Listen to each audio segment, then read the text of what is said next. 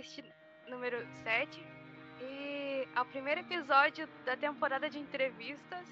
E eu sou a Lio. Eu sou o Leon. E hoje a gente não tem frase, porque hoje a gente trouxe, a gente, trouxe gente para entrevistar, a gente tem companhia. Oi, gente! Lucas Rates de Melo, o rato. É, o rato, vocês lembram dele, né? Boa tarde, bom dia, depende da hora que vocês estão assistindo. Não que eu seja uma grande companhia, mas tô aqui. Que isso, rapaz, você é uma celebridade é que nem nós mesmo. É. É, na verdade, ele é mais celebridade que nós, porque ele começou há mais tempo. Oh, pois você é. Tem... Ah, então você quer entrevistar nós? Faz o contrário, faz podcast. Eu, quem dera se eu fosse uma... Se bem que eu acho essa questão de ser celebridade uma coisa meio... meio esquisita, porque eu particularmente não tenho ambição nenhuma de ficar famoso. Eu quero que as pessoas tenham acesso ao que eu produzo. Alguém me entende? Aê! Ah! A gente falou muito disso no episódio sobre padrão, aliás, é um alto, um alto jabá aí, assiste depois. É porque eu acho que esse lance de fama é, tem muito a ver com a perda da... Do, do, não, não só isso. Assim, acaba, você acaba perdendo isso também, porque quando você fica famoso, de fato, existem, dependendo do ramo que você atua, existem inúmeros produtores e gerentes e, enfim, que de banda ou de artista, ou, mais de banda, né? Que meio que te força a seguir um padrão, né? Mas é, eu acho que esse lance de ser famoso tira muito da sua privacidade. Deve ser horrível você estar num lugar e você não... Não que você não possa ter carinho por um fã ou uma... Tá trocando de roupa. É, muito mesmo. Só que é, é tipo, pô, você tá andando na rua, alguém te fotografa. Eu, claro que eu, eu, eu não tô.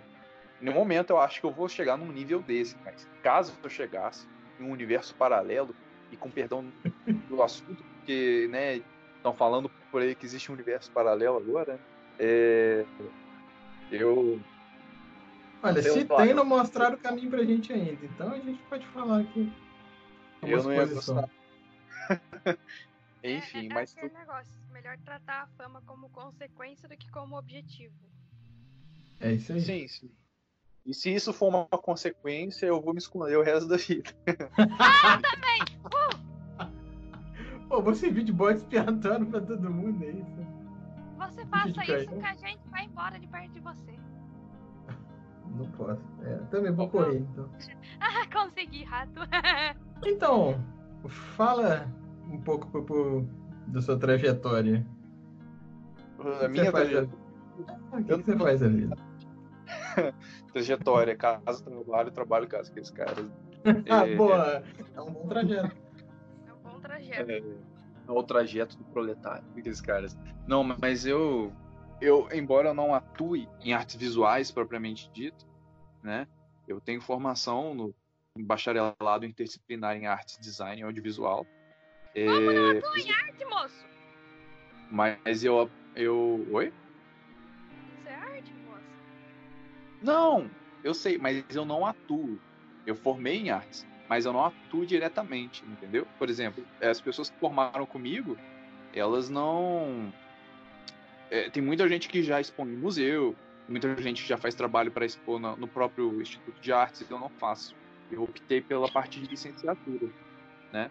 E é, a, minha, a minha a parte que eu atuo de fato em artes é na música, que é o da minha banda atualmente, mas infelizmente a pandemia deu uma... Aliás, depois fica o convite para a banda aí, fazer um, fazer um episódio com a banda aí.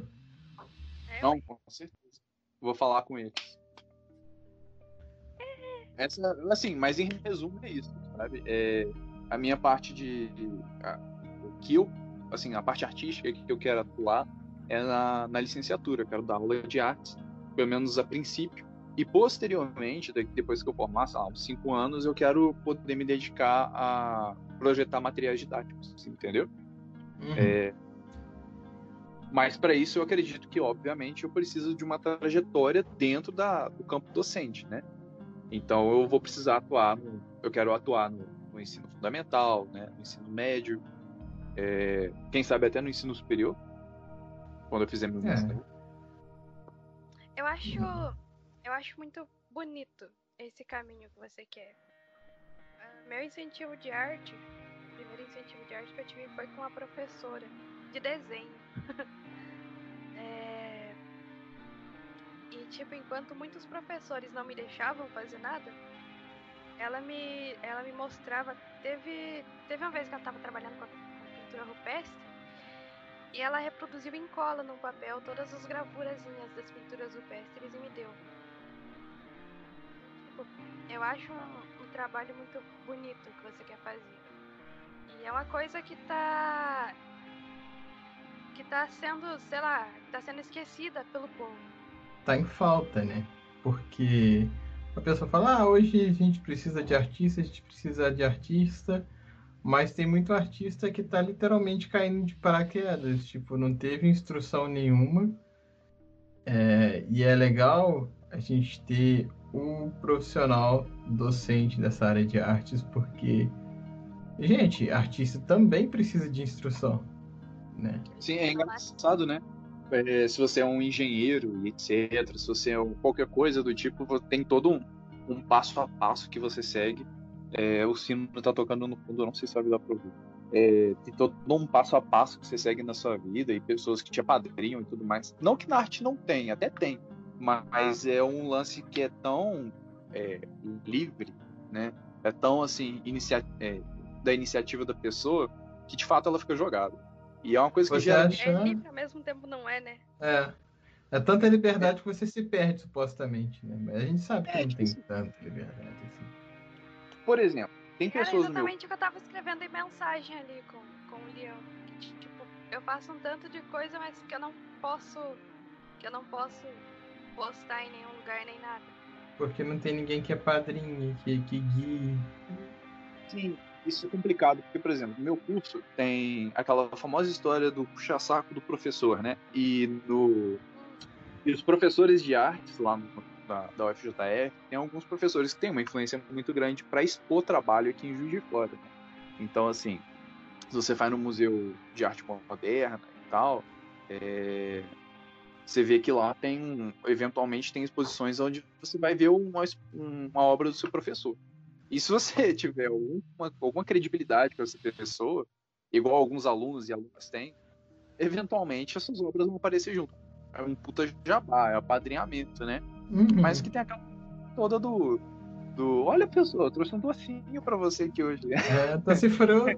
Agora eu trouxe uma maçã.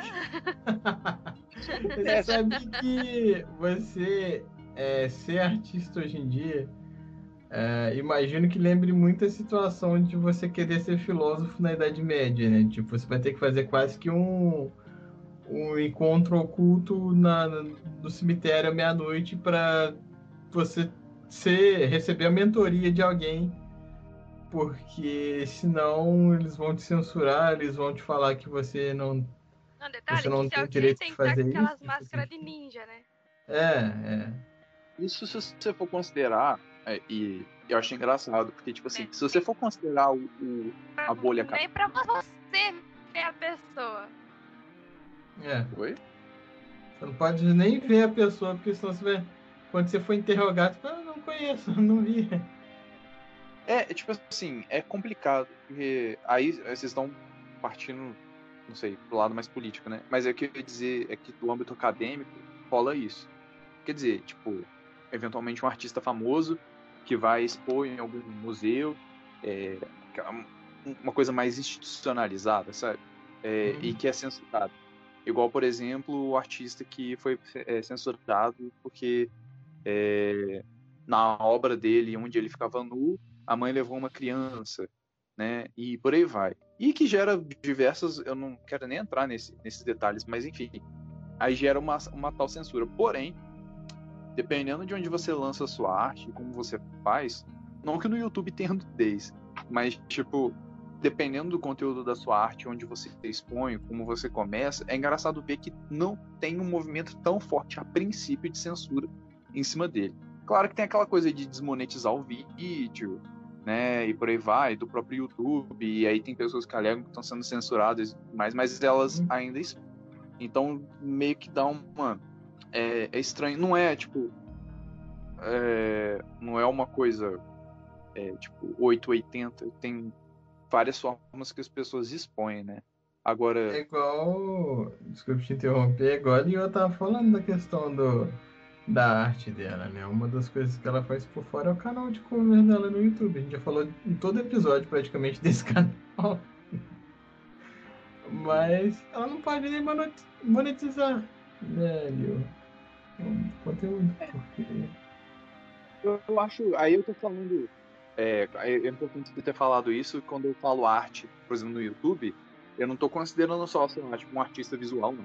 Ou um, um músico, alguma coisa do tipo. Estou falando de qualquer pessoa que, que é, produza algo para entretenimento.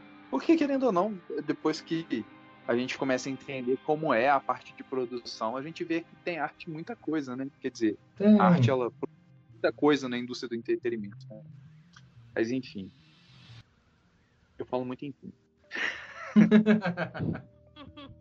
Mas é, eu concordo é, que a questão da censura, né? Você tá falando da, da, de, de ter que encontrar cegas, entre aspas, né? É, é, pra você, tipo... Ah, tem que encontrar as cegas. Nossa!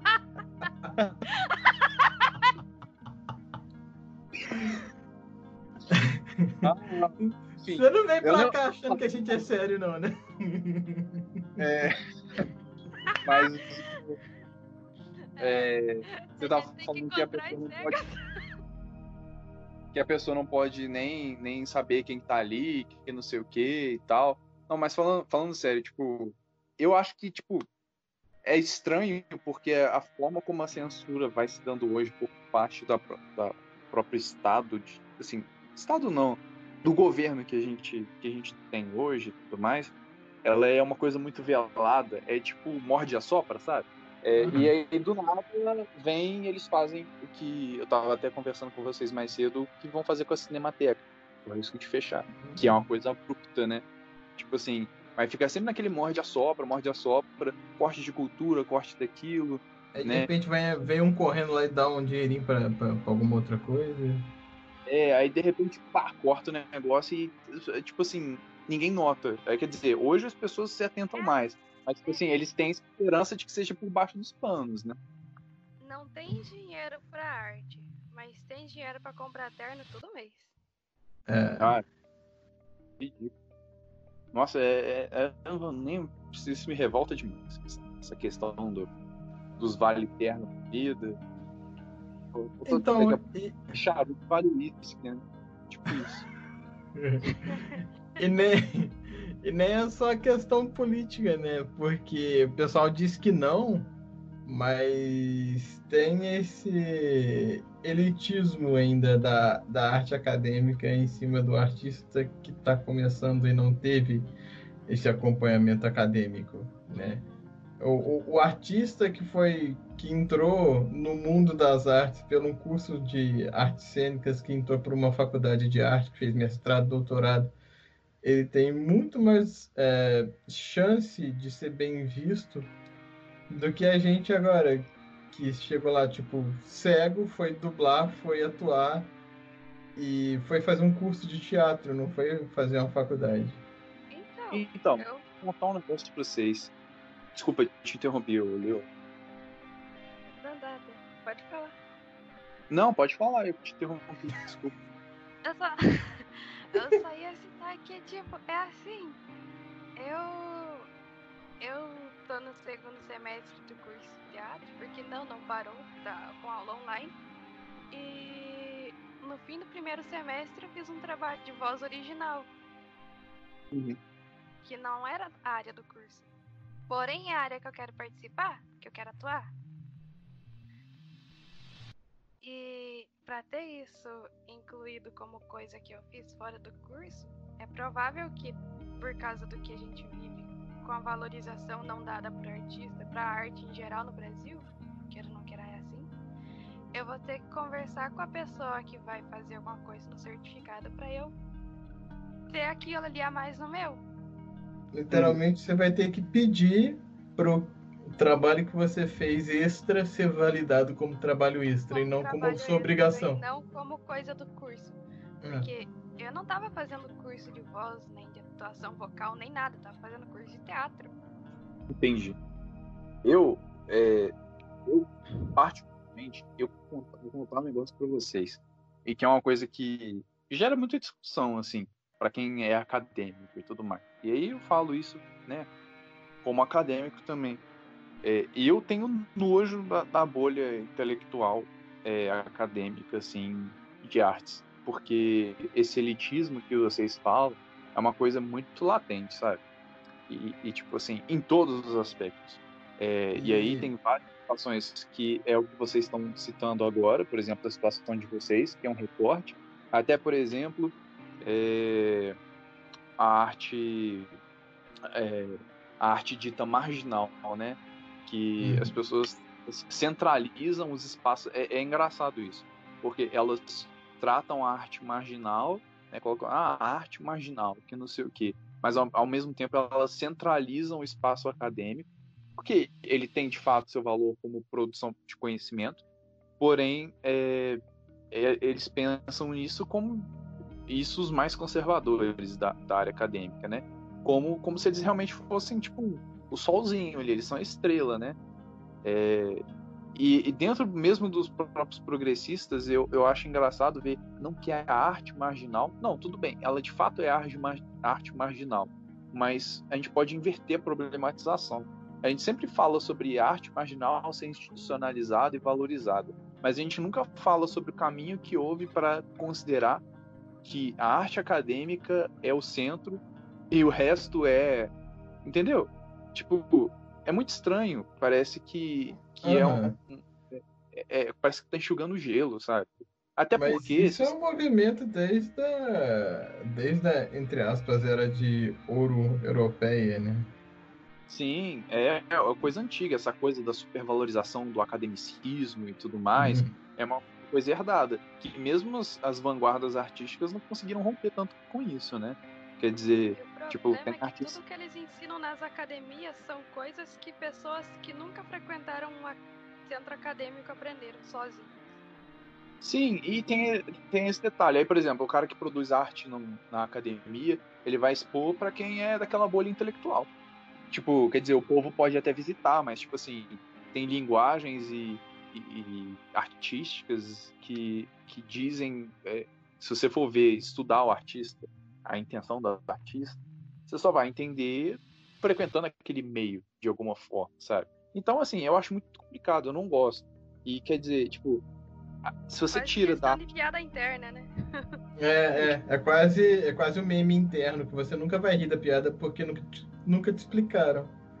Aí você pega a, a, a, a tal arte marginal, né, por exemplo. Aí, sei lá, você pega um cara que faz grafite, né? E tal, e ele, ele coloca na arte dele, assim como um artista acadêmico, e não que não existam acadêmicos que reconhecem isso, tem muitos que reconhecem, óbvio, mas ele, ele põe na, na arte dele diversas, é, como é que posso dizer, sei lá, tipo, ele, ele agrega à arte dele algum tipo de expressão muito específica relacionada a algum tema do lugar onde ele vive e tal, e aí vem um... uma pessoa e fala, não, a gente vai institucionalizar isso. E, tipo, é, engra... é paradoxal, porque, ao mesmo tempo, quando você coloca a arte dentro do museu, ela perde um pouco do, do caráter marginal uhum. dela, político dela. Ela perde é... a função, parte da função dela, né? Sim, é porque ela se... ela... um dos fundamentos dela é, é ser marginal, né? É ser arte marginal e tal. Então, é, é uma discussão engraçada, assim, porque, tipo... ao mesmo tempo que você tem que... a gente valoriza o potencial político e a, os significados da arte marginal, a gente sabe que se a gente trazer ela para a academia, para é, institucionalizar essa arte, ela perde a função dela principal, porque ela não vai estar mais estampada num muro, ela vai estar estampada numa uma parede branca do museu. Assim. Não, eu sei, mas assim, é, o que eu falo é... Às vezes as pessoas que, que acompanhavam esse tipo de arte não vão mais passar a acompanhar por causa do que tem que ir exposto agora. Uhum. Tem que... Uhum. Sim, tem esse detalhe. Então, são, eu acho que são várias problematizações e tal. Que, e é engraçado, porque a própria... É, não que, obviamente, os artistas de rua não façam isso. Eles fazem, e muito, porque é, eles problematizam muito essa questão do, do academicismo e tudo mais. Mas é uma discussão que ainda gira em torno muito do, dos acadêmicos, assim, também. Então fica aquela coisa, oh, o que faremos, não sei o quê. E fica, tipo, uma discussão útil, que gera bons frutos, eventualmente, mas que, pra mim, fica restrita, assim. Então, eu, eu particularmente não gosto. Eu acho... É uma coisa que eu quero meio que fugir. Parte do que, do, dos motivos pelo qual eu escolhi a licenciatura também foi esse, tipo, poder levar alguma coisa do pouco que eu aprendi da universidade para para quem tá fora. E pessoas que talvez não queiram fazer uma universidade, queiram fazer um, sei lá, um curso profissionalizante numa área específica e tudo mais, mas que eu acho importantíssimo que as pessoas tenham acesso a isso, sabe? É, independente delas, qualquer ramo da vida delas, acho importante que elas saibam entender o o que está exposto na sociedade e como as pessoas se expressam. E aí, quer dizer, vamos ter aula com o rato. É. E o que eu tinha comentado não é nem é, colocar, por exemplo, eu não quero transformar o meu o, o, o meu trabalho, por exemplo, de, de composição musical, é, e a gente também não quer transformar o Lioncast, né, o nosso podcast, num documentário. A gente não quer formalizar a coisa para caber dentro do padrão elitista. Na verdade, o que a gente está falando, o que eu pretendia é, expor aqui é que existem outros caminhos para se chegar numa formação artística, e esses caminhos são é, marginalizados, né? É porque, igual a Liô tá falando, ela sabe fazer muita coisa que, se ela entrar numa faculdade, ela já sabe. Então, assim, é uma questão de... Você vai lá só para ganhar o, o, o selo. É aquela música do... Do, do, do... Carimbador Maluco, né? Você só precisa entrar na faculdade para eles saberem que você sabe. Você saber que sabe não é o suficiente. Ah, tá, entendi, entendi. É, é, é uma coisa... Eu, eu assim, passei quatro anos tentando fazer curso de inglês, sabendo falar basicamente inglês. É, eu acho... É, são, é um, são caminhos bem subjetivos, né? Quer dizer, tipo... Eu não aprendi muito, assim, no bacharelado, não. É, eu aprendi mais parte teórica, né? E tudo mais. Mas a parte prática de desenho... É uma coisa que eu desenvolvi meio que sozinho também. Quer dizer, tipo, eu não... A única coisa que eu, que assim, que, claro, valorizando a parte teórica que eu aprendi e tudo mais, mas a única parte que eu, de fato, aprendi, assim, na universidade, não que a parte teórica não tenha importância, é, foi pintar com tinta a óleo, né? E aí, tipo... Mas foi uma coisa que eu também nem levei pra frente, não. Assim, então, tipo, eu tenho um diploma... de ok, eu passei por ali. Eu, eu sinto às vezes que meu curso foi meio meio fraco, assim, meio vazio, assim. Às vezes eu sinto isso, sabe? Uma coisa vazio. que a gente é uma coisa que que a gente ia perguntar e que meio que se acabou, a gente, a gente acabou dissolvendo ali na, na, na conversa e ficou muito mais orgânico, é que como que tá a situação da arte no Brasil? Você tem mais alguma coisa para para falar sobre a situação da arte?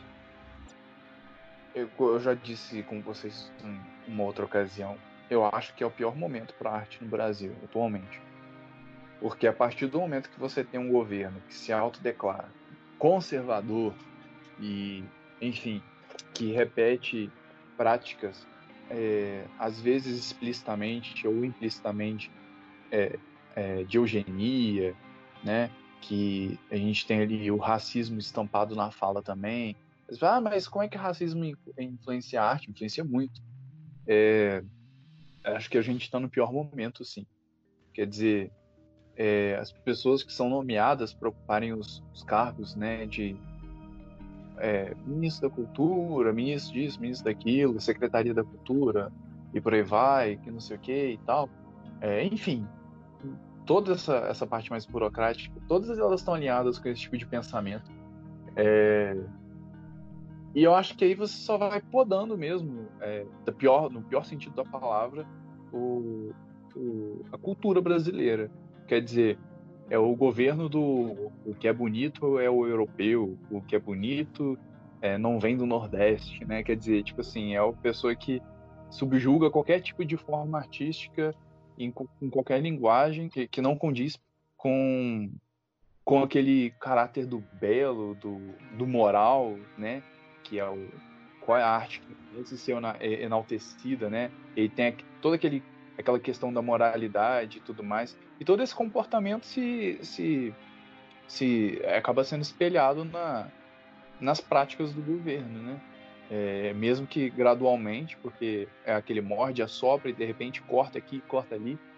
O que eles não esperavam é que as pessoas iam estar tão ligadas nisso, né? Porque essa coisa de aprovar tal coisa de madrugada, né? É, cortar tal verba na surdina é uma, é uma prática antiga, de, antiga deles, né? Mas que agora o pessoal está mais esperto, é, eles cobram mais. Mas enfim, eu acho que é o pior momento que a gente poderia estar tá, para a gente viver a arte, assim, quer dizer, o artista não, você tem ali uma, uma leizinha ou outra de, de incentivo à cultura, mas que é, por si só, às vezes a burocracia meio que meio que impede as pessoas, desanima o artista de ir atrás e tal. E, yeah. e mesmo assim, é, o artista, ele, eu sinto que o artista tá abandonado, sabe? Tá. Quer dizer... A gente e, é o vira-lata da sociedade. É, infelizmente, a gente é reproduzem isso assim, de forma... É, até com orgulho, né? né? Que, pra que que serve artista? Tudo vagabundo. É, já viu? É, é tipo assim, aquela pessoa que... É um discurso muito comum, né? Artista é tudo uhum. vagabundo, que é vida fácil, que é que não sei o quê. Cara, quem que vive sem assistir uma novela, um filme? É. Como é que é, Leon? Eu tô, eu tô ensaiando um monólogo pra, pra postar nas redes sociais que fala exatamente aí, nesse ponto que você tocou. Eu não, sou, não tô acostumada a chamar isso de Lucas, eu chamo isso de Rafa. Toca bem nesse ponto aí. Aí, tipo, a última fala da pessoa que tá lá no shopping e tal, tem a apresentação artística e tem o, o, o mocinho rico, de terno e tudo mais. Ah, porque esses artistas vagabundos que não fazem nada da vida e não sei o quê. E o cara reclamando da, da arte da pessoa. Aí o monólogo termina. Pobre alma conturbada que entra no seu carro, aperta play e cantarola. Tipo, a pessoa fala mal da arte vivendo a arte. Sim, sim. É, eu acho engraçado é, essa coisa do uh, como é que as pessoas estão ligadas. Uh, um exemplo clássico que é recente assim é do da questão da música, assim, né? É, o Roger Waters veio no Brasil durante foi em dois mil e dezoito e ele fez um show e tudo mais, né? E e as pessoas elas têm uma uma forma de de categorizar a arte, assim, né? Quer dizer, tal arte não serve e tal. E o Pink Floyd sempre foi uma banda que, que, que se posicionou politicamente durante toda a carreira. É, todos os membros têm uma, uma orientação política, assim, sabe? É, razoável e, ou bem forte é, e tal. E quando as pessoas viram ele falando no show, não votem em fascista, não votem em Bolsonaro, abertamente, por exemplo, as pessoas ficaram putas. Não, porque a arte não pode falar de política. A arte é o belo. Esse foi o discurso mais reproduzido. A arte tem que ser só o belo, os solos de guitarra e que não sei o quê. E as pessoas aplicam isso absolutamente tudo. Qualquer coisa, elas estão ligadas apenas ao estético, ao, ao consumível, né? Ao que eu estou consumindo. E no que isso agrega a minha imagem socialmente. Então, é muito bonito. Eu vim aqui no show do Pink Floyd, eu vi um solo de guitarra do David Gilmour, por exemplo. Ainda, né? ainda paga de... Ainda paga de... De culto, de né? Musicista, né? É, exatamente. E, e, mas aí, quando vê um dos membros num show solo, eu tô falando de uma forma, parece até que o Pink Floyd tá junto até hoje, né? O Pink Floyd acabou há muito tempo. Mas, o, mas eu só, só tô ilustrando mesmo, assim. É, mas a partir do momento que a pessoa, que um artista, né, se posiciona e tudo mais, aí vira o artista vagabundo, artista que não quer nada, esse cara só fala besteira, que não sei o que e tudo mais. Só fala isso porque ele quer a vida boa, não quer fazer ele nada. É um, é um hipócrita. Um vocalista de uma banda, de uma banda soft atual, e ele, uma foto dele com a camisa, com a camisa que tava a, sendo contra um político vazou por aí. Não pode colocar nomes, ele já falou do, ele já falou do Pink Floyd, posso dar nomes, né? Já foi tudo. E ele foi perguntado sobre, sobre essa foto e tal. E ele falou, sim, fui eu e tal, eu sou contra porque, porque é uma daquelas bandas que participa de vários, vários shows a favor de, da inclusão social em geral. E ele foi flagrado, ou tiraram essa foto, ano retrasado, e ano passado, num desses eventos internacionais, aí ele já não veio mais pro Brasil. Eu não sabia o que foi. O Dan Reynolds, do Imagine Dragons. Ah, tá. Eu não sabia dessa história. É. Não sabia. Eu não sabia nem que ele era engajado, mas eu... Desculpa assim, a minha ignorância, não sabia. Eu não acompanho essa banda. Mas assim, claro que esse é um assunto que aí vem a, sempre vem um isentão, né? Que o isentão nunca é isentão, né? É o, é. Eu, eu não me posiciono. O, o sistema te posiciona pra você, não, não se preocupa, né? Mas assim, aquela pessoa, não, então todo mundo realmente concorda, todo mundo tem direito de se expressar. Eu discordo parcialmente a partir do momento que um cara como o Phil Anselmo, por exemplo, faz uma, uma saudação nazista durante um show. Uh-huh. Tipo assim, tem limite, né? Vamos lá. Tem. A gente tem que saber eleger exatamente quem eleger, sabe? É, eleger o que é, o que é aceitável ou não, né?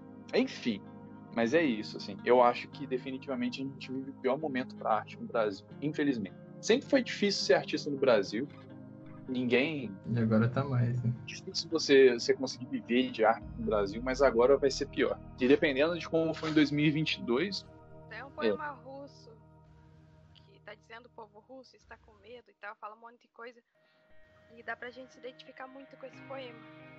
Porque eu acho que não só os artistas, mas o povo em geral. É, o povo que, que tem a mínima condição de entender o que, que tá acontecendo tá com medo. Mas eu, eu, eu tenho fé que, que as pessoas que estão na rua, eu pelo menos acompanhando, são pessoas que já estão lutadas, porque eu vejo que é muito mais, hoje eles brigam muito mais para manter o mínimo do que eles querem no, lá, lá no governo e tudo mais, do que para de fato implementar alguma coisa. Embora esteja ferrado com tudo e tudo mais, é... eu acho que chegou num ponto que é, o próprio governo assim, já não consegue articular tão bem as coisas, sabe? Claro, ainda é potencialmente muito nocivo e tem demonstrado ser nocivo, mas eu acho que é uma coisa que não, não passa de dois mil e vinte e dois mais. Assim, hoje não passa. Tipo, uma visão que as pessoas têm. Eu quero pensar assim, eu preciso pensar assim. Que... É. É melhor pensar assim, né? A gente, é. chegou num, a gente chegou num ponto que se a gente não tiver alguma coisa de bom pra pensar, a gente surta. É, esse lance da pandemia, ficar trancado em casa. Se eu for para pensar que a gente vai eleger essa porcaria de novo aí em dois mil e vinte e dois, então, tipo, nossa senhora. A gente trancada em casa e vendo o que a pessoa que deveria estar protegendo a gente está fazendo. A pessoa que deveria estar protegendo a gente está fazendo pouco caso do que está acontecendo. Está fazendo pouco caso do país, está fazendo pouco caso do povo, pouco caso da nossa bandeira, está fazendo pouco caso da arte do artista. É, né? Porque levar a bandeira de outros países para as manifestações é fazer pouco caso da nossa bandeira. É, eu, eu, eu particularmente não sou apegado a, a, a símbolos nacionais, né? Mas eu acho não, que é uma... só que internacionais menos ainda, né? Não, com certeza. eu, eu, eu tenho um, uma visão mais... Eu, eu, eu não sou um, um cara nacionalista em nenhum, nacionalista. nenhum âmbito da minha vida. É, nem patriota, nem nada. Não é uma coisa que eu acho interessante. Mas eu acho que é uma crítica muito, muito necessária realmente que vocês estão fazendo, porque revela uma puta hipocrisia do cara, né? Quer dizer, oh, eu sou patriota, não sei o quê, bandeira dos Estados Unidos, bandeira de Israel. O cara viaja. Ele tá literalmente daqui jogando a gente. Ele vai começar a trazer as bandeiras de time também, que né? É. Olha cá, a bandeira do Flamengo. Uh! Para, para, para, para, para tudo. O seu computador não deu erro. A gente não tá, não tá ficando louco, mas senão o episódio vai ficar muito grande. Gente, o rato fala, né?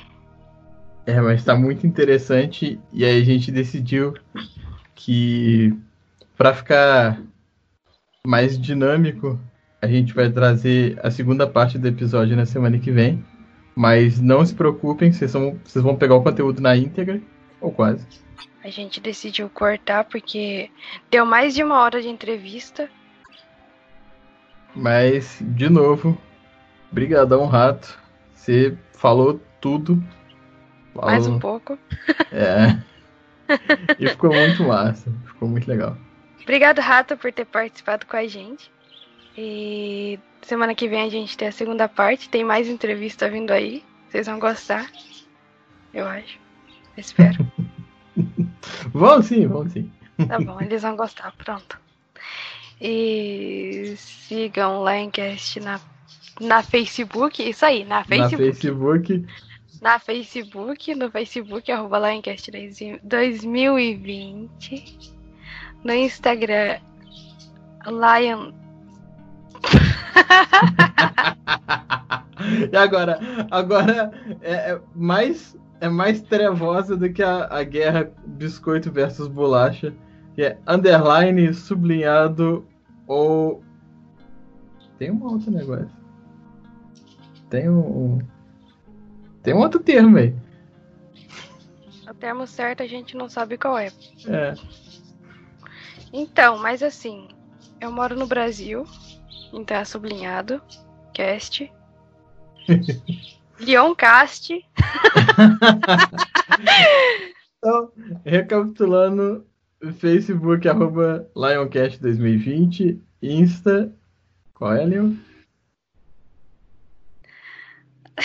Lion, sublinha, underline. Olha, cada um usa o termo que achar mais legal. É...